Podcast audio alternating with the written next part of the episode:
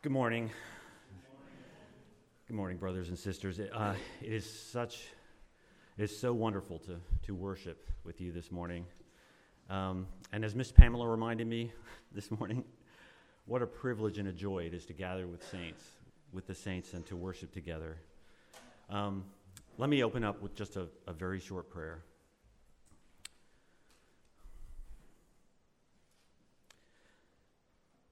Dear Lord, it's only by the power of your Spirit that we would understand anything. Lord, we pray that you would bless this time as we study your word, that we might apply it, we might love your word, and we might love you all the more. In Jesus' name, amen. The author of James in the New Testament, James the Just, the half-brother of Jesus, was known as a man of prayer. A first-century historian reported that James spent so much time on his knees that they became hard and calloused like a camel. Martin Luther said, "To be a Christian without prayer is no more possible than to be alive without breathing." Prayer. Last week, Pastor Garrett preached from Nehemiah 8 about the treasure of God's Word. And today we'll consider another essential element of the Christian life, prayer. I heard a pastor once say that one of the most universally convicting questions you can ever ask of a Christian is, how is your prayer life? Probably because most of us realize it may not be what it could be or what it should be.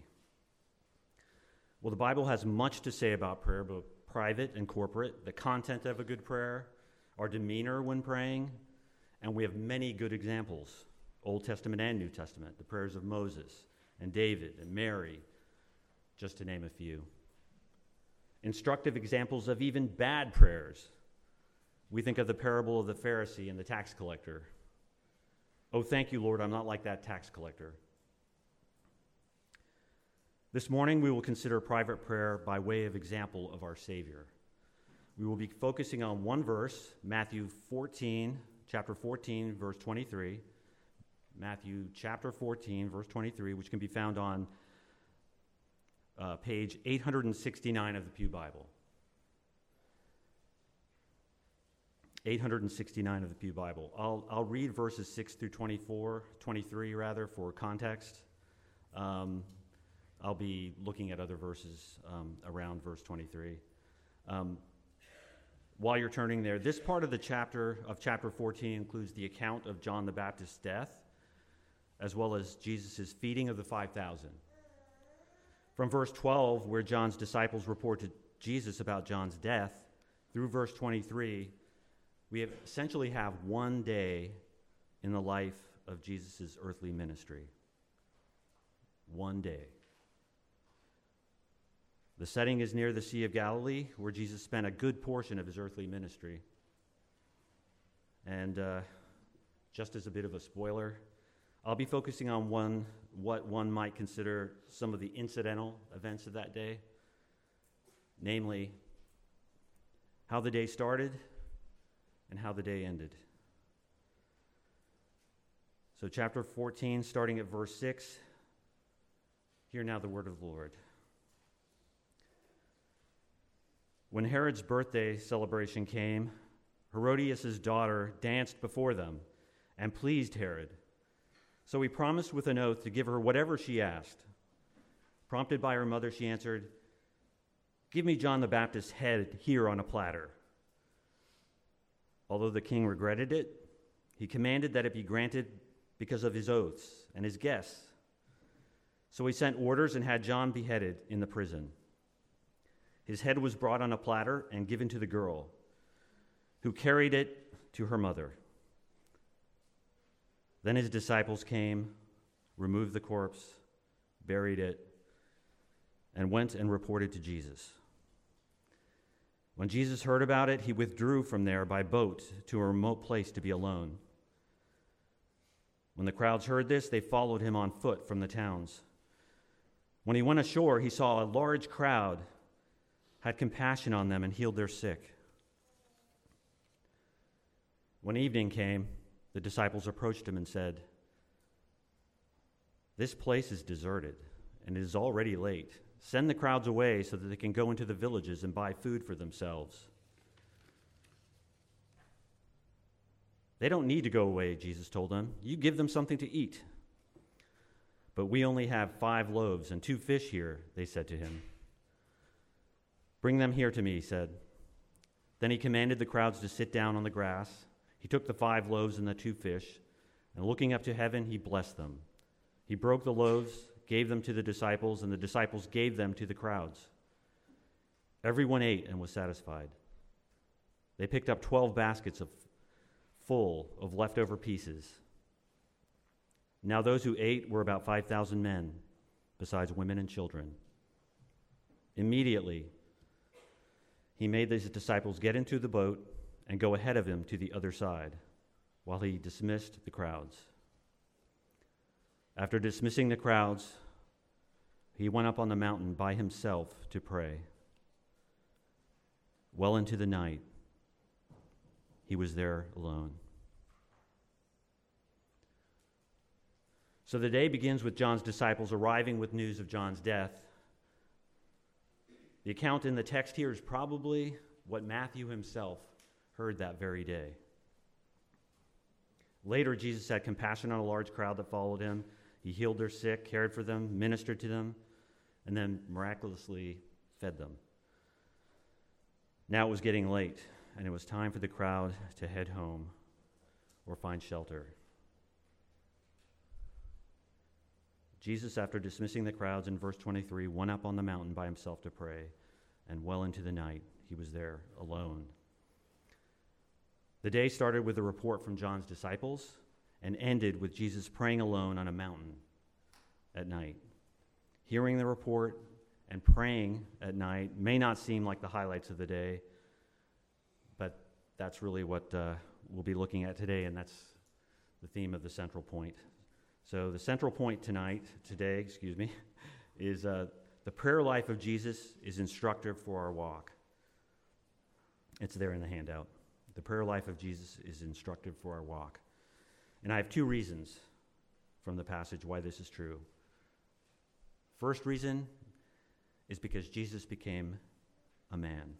Looking at verse 23 again, I guess the first question we should ask is why?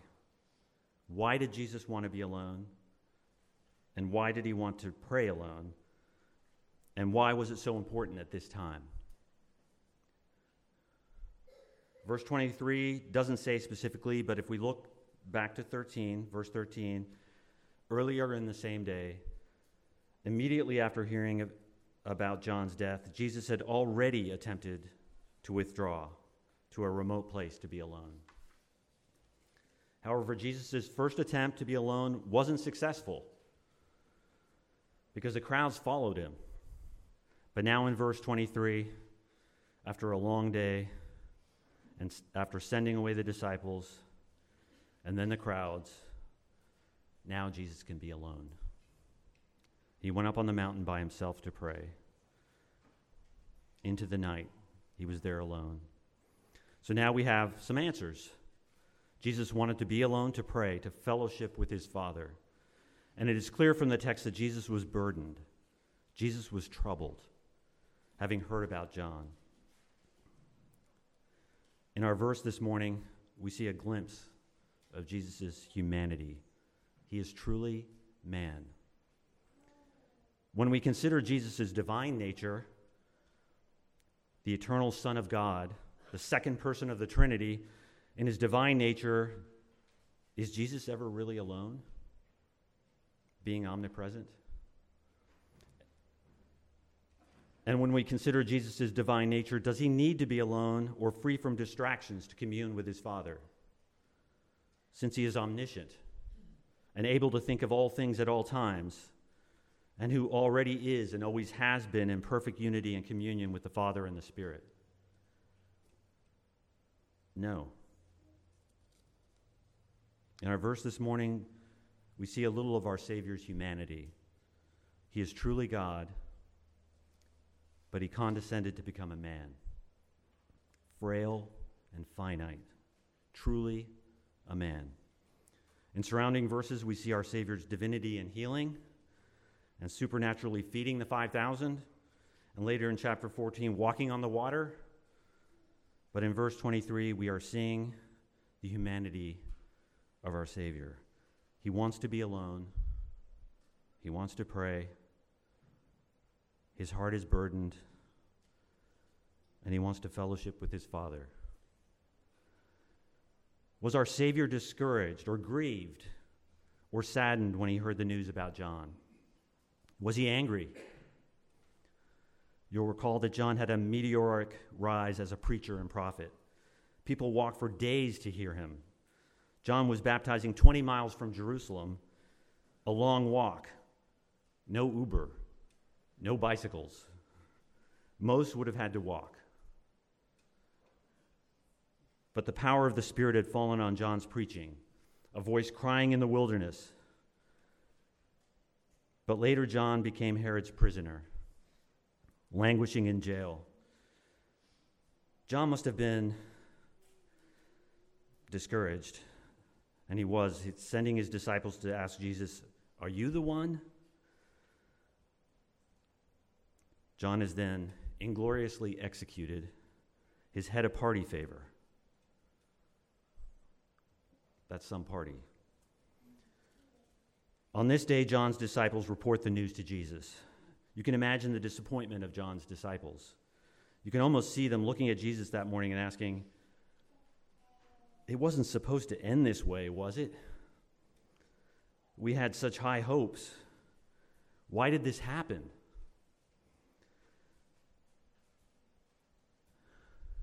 If Jesus shared a few words, it is not recorded here in the text. And maybe it wasn't a time for many words, but a time to mourn with those who mourn and weep with those who weep. So Jesus was likely troubled. The text doesn't say exactly. Hearing about his cousin John, seeing John's disciples confused and mourning. Are we surprised that Jesus might be discouraged in his human nature? Is it wrong to be discouraged? Is it wrong to be sad? Is it wrong to be angry? Apostle Paul wrote, "Be angry, but do not sin. Do not let the sun set on your anger." No, these emotions aren't inherently wrong. I think we know from our own personal experience that a burden left to fester can be a problem. A burden unmitigated can lead to temptation and to sin. But we know Jesus took his burdens to his Father. He sought the fellowship of his Father and the Spirit in prayer. That day, and for a reason, he was casting his cares upon his heavenly Father. So let me ask you a question here so we might get a better sense of Jesus. Have you ever been tempted by something? Maybe slightly, but not really. Let's say you are at a checkout line at a department store and you're about to pay, and the cashier opens up the register and it's full of cash. And the thought crosses your mind that you are within easy reach of those bills. Now, you don't really need the money that much, and you know that would really be crazy, and you quickly drop the idea because you weren't really tempted to begin with. Yeah, well, that's not at all how we should think of Jesus being tempted. He was really tempted. Tempted beyond what you or I can comprehend, but yet without sin. This is where I think many get confused. Have you ever heard someone say, "Of course Jesus didn't sin. He is God." And that's sort of missing the point, like entirely. To qualify himself as our Savior, as a lamb without defect, it was necessary that he live a perfect life without blemish, as a man, the life we should have lived, but we have all failed to live, without exception. But Jesus faced his trial and his trials as a man. Jesus is truly God and truly man. Jesus didn't use his divinity to pass the test of his humanity. He didn't hit the easy button and use his divinity to lessen his ordained trials. Whether it was privation, when he was tempted by the devil in the wilderness, or facing other trials during his ministry. And the Father didn't send the Son to become man-like. The Father sent the Son to become a man, to face real difficulties, real burdens, real temptations, to qualify him as our righteous substitute, a man. There was a class of heresies in the early church. The early church faced known as the Monophysite heresy that affirmed that Jesus had a physical human body, but also wrongly maintained that Jesus had only one nature. And it was only divine, or it was some mixture of a divine human nature. In other words, they denied that Jesus was truly man, as well as being truly God. At the Council of Chalcedon, the Church Fathers affirm the clear teaching of Scripture that Jesus is truly God and truly man. So why are we talking about this? Because in our verse this morning, we see the reasons Jesus wanted to pray as a man. Not just a man in body, but a man in his nature, in his will, along with everything it means to be human. On hearing about his cousin John, Jesus wanted to withdraw and pray. He was troubled and tempted, and he sought the fellowship of his Father. He needed to lay his cares before his Father. Exactly what mixture of emotions he was experiencing, we don't know from verse 23. But we do know from Hebrews that we do not have a high priest who is unable to sympathize with our weaknesses, but one who has been tempted in every way as we are, yet without sin. That's Hebrews 4:15. He did not let his burdens fester, which might lead to greater temptation. He brought his burdens to his Father. He may have been discouraged, but it never led to disillusionment. Saddened, but never succumbing to self-pity. Angry in his human nature, but never letting the sun go down on his anger. Righteous. He is and he was righteous on that day. Learning obedience from what he suffered and fulfilling all righteousness. The Lamb without blemish. The Lamb without blemish, that he might die in our place, a substitutionary atonement.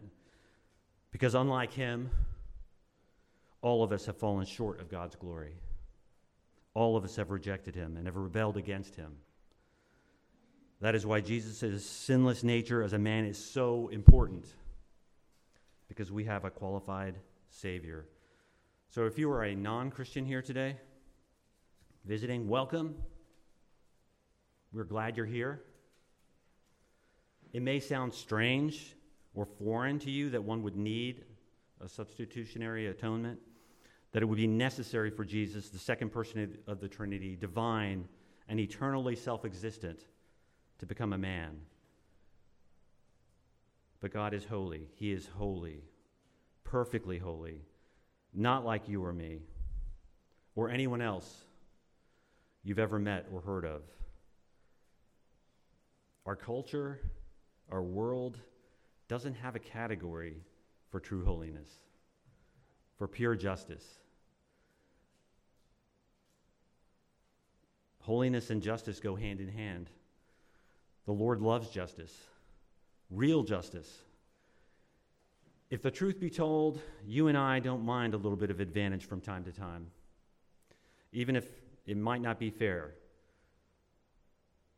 The helpful hint about an exam question.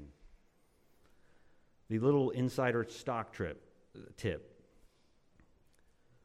The advantage of a family name or ethnicity or social standing, if it helps us.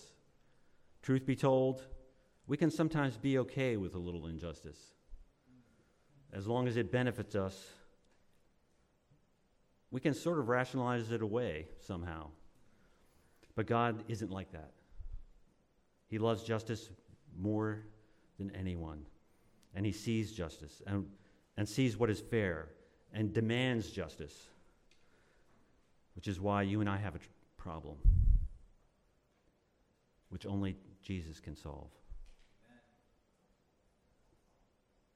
If you were to, my non-Christian friend, if you were to take an afternoon and just look at the Ten Commandments and do a self-assessment and not consider other people or your neighbor as the standard, but the Lord himself, how do you think you would measure up?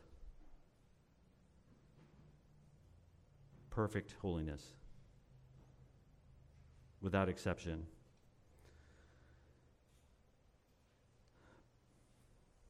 The standard is God, not man. Because Jesus not only fulfilled the requirements of the law, because he not only fulfilled all righteousness, but offered himself as a spotless lamb, dying for any and all that would trust and repent. Friend, whether you realize it or not, you need him. This day, turn from your sins, repent and believe the gospel, and don't delay. And if you're a Christian here today, when you read the pages of the New Testament about Jesus and see that he fed the 5,000 or walked on water and thought, Jesus is God. Can I really emulate him?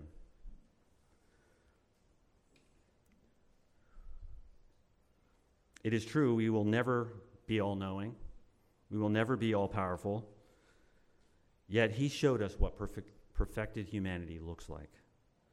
From Scripture, see Jesus the man. See how he walked in perfect obedience all the way to the cross. See in Scripture how he rose from the dead and how he ascended back to heaven. And he will return again. He showed us how we should react to trouble and difficulty. Take your burdens and cares before him. He can relate to all of our troubles. Which brings us to our second observation today. The central point was the prayer life of Jesus is instructive for our walk.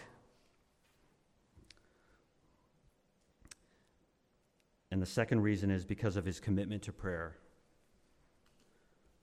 Jesus showed us what a life committed to prayer and fellowship with the Lord looks like. After an exhausting day, when he was physically, mentally, emotionally spent, Jesus still desired, he needed time with his Father. More than sleep, more than a bed and pillow, or the company of friends, or any entertainment. He had wanted to pray earlier, but since he couldn't, he still made time at the end of the day. It was important. It was a necessity. Saint, do you understand the importance of prayer?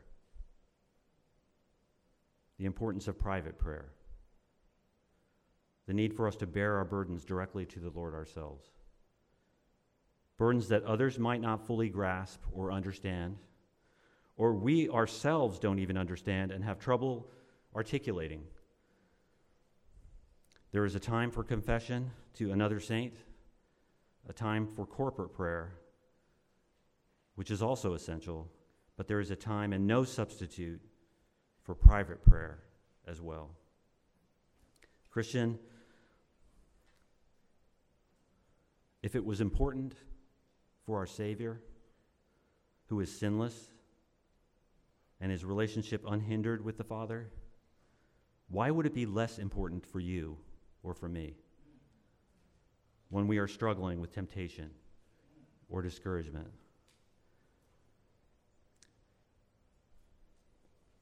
Another thing Jesus showed us about prayer is that we must persevere. Again, isn't it interesting to see in verse 13, upon hearing about John's death and desiring to find a remote place to be alone and attempting to get away, that although he wasn't successful at getting away earlier in the day, Jesus didn't give up. And he found time at the end of the day. He didn't give up. Well into the night, he prayed for hours. Do you sometimes think, of course Jesus prayed a lot, because he is God. He is the second person of the Trinity. That's just what he does. But isn't Jesus' prayer life while he walked this earth more a reflection of his humanity than his divinity? In his divinity, he, as we talked about, he is and always has been in perfect fellowship with the Father. It was only in his finite, limited humanity that he longed for more fellowship with his Father. So his example is 100% relevant and applicable to us when it comes to prayer. As we've already seen, Jesus showed us that we should take our cares and troubles to the Lord in prayer so that we are not tempted to sin in some way. But also notice that Jesus anticipated finding being strengthened in his prayer time. Jesus' attitude and actions about prayer showed us that he knew he would find comfort, find rest, find relief for his soul, for his mind, for his body. Saint, do you expect to find that comfort? Do you think you will find that comfort after praying a mostly rote prayer for 5 minutes? Wouldn't that rather come from after conversing and pleading, yes, even struggling with the Lord over time? Do you remember the mysterious account of Jacob wrestling with God in Genesis chapter 32?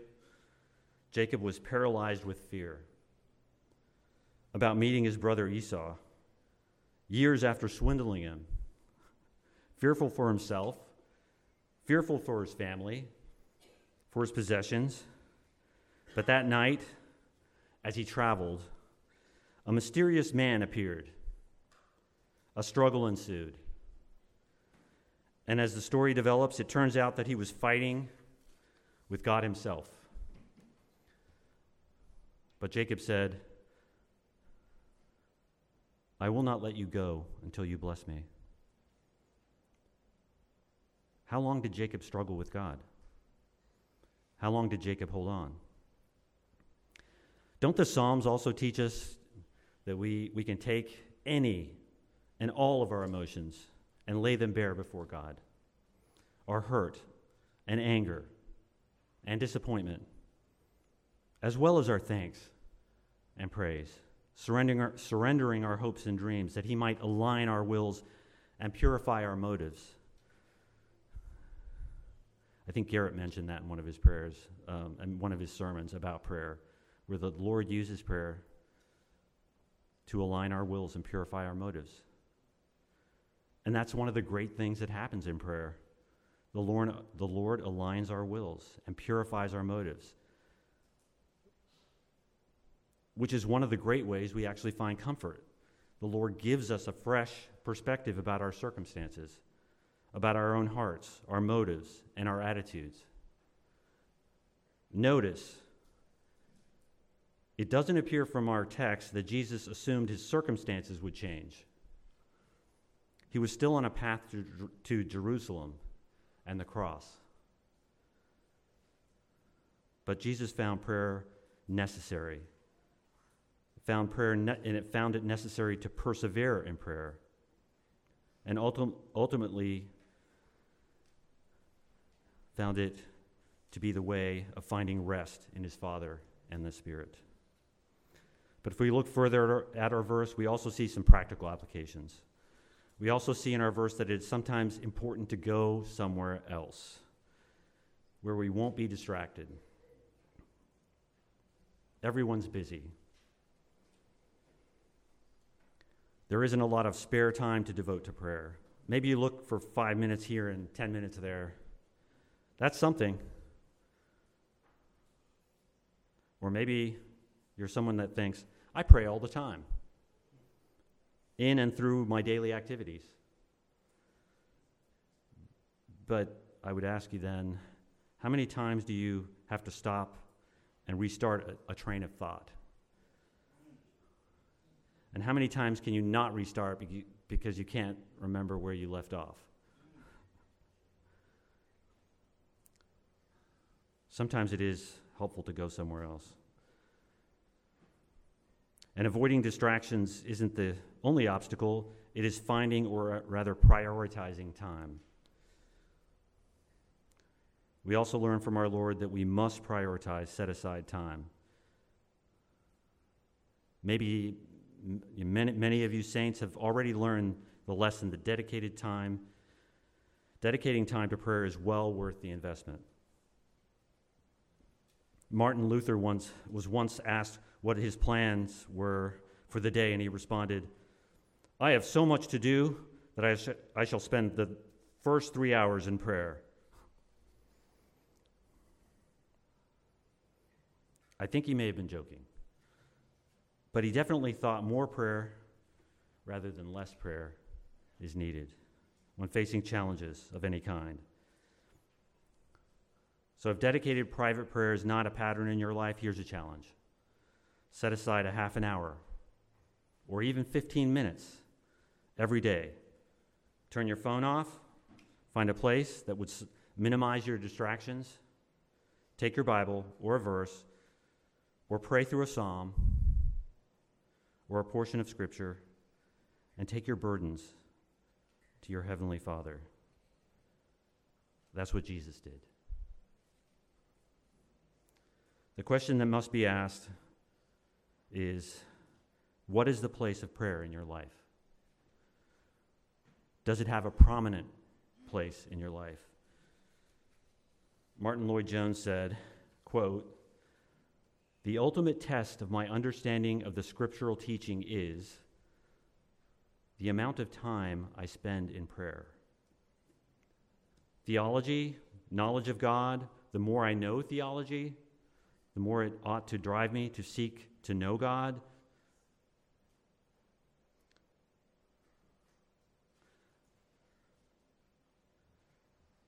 Not just to know about him, but to know him. That's what Scripture does. If all this knowledge doesn't lead to prayer, there must be something wrong somewhere. It's meant to do that. The value of the knowledge ultimately is that it allows me to pray." End quote. So in closing, there may have been another burden and temptation Jesus experienced that night on the mountain, alone, as he prayed. Often we think of Jesus as gentle and lowly, who humbled himself for our sake. And that is 100% true. He is gentle and lowly to those who turn to him as Savior. But Jesus was engaged in warfare. And on this day in chapter 14, Jesus, meek and lowly, was actually on the offensive. He came to destroy the works of the devil, and he had his sights on Jerusalem and Calvary. And he showed us that prayer was a means of not only fighting temptation or finding comfort, but also to prepare for the next day, for the battle to come. In looking into the future, yes, there may have been another burden and temptation Jesus experienced that night on the mountain alone as he prayed. Dread. That night alone on the mountain in our verse might well have been a preview of Gethsemane for Jesus. It might have been a bit of a rehearsal. John's tragic death reported earlier in the day, a reminder of what lay ahead.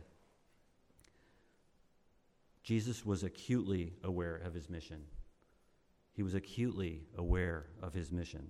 He knew there would be another day soon when he wouldn't need to send his disciples away because they would scatter. And his ascent wouldn't lead to a time of fellowship and prayer, but to Calvary, where the fellowship with the Father he so longed for would be denied him, where he would drink the cup of the Father's wrath to its bitter end.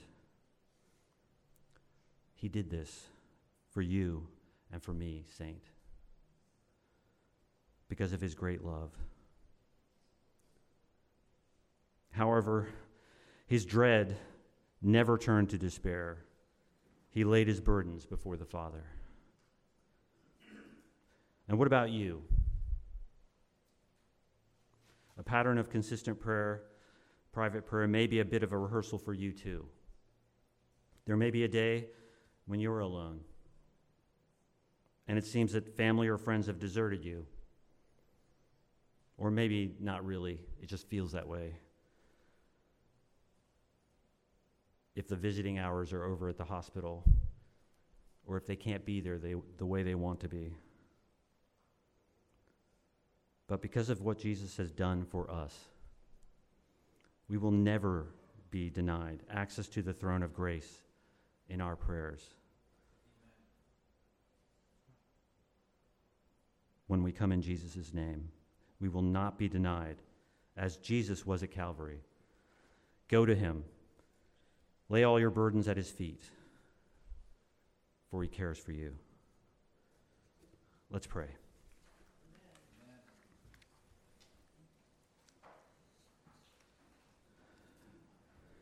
Lord Jesus,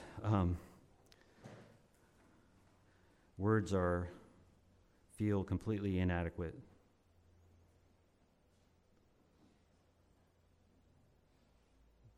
To express the thanks we have for what you've done. Lord, thank you for showing us what perfected humanity looks like, that we might follow your example. Lord, we thank you for what you've done for us. Thank you that we can go to you in prayer, that you hear us, and it pleases you to answer prayer, Lord. And Lord, it's a comfort to know you're using the trials and difficulties in life to mold and shape us, to conform us into the image of Jesus himself, Lord. We thank you and praise you, Lord. In Jesus' name, amen.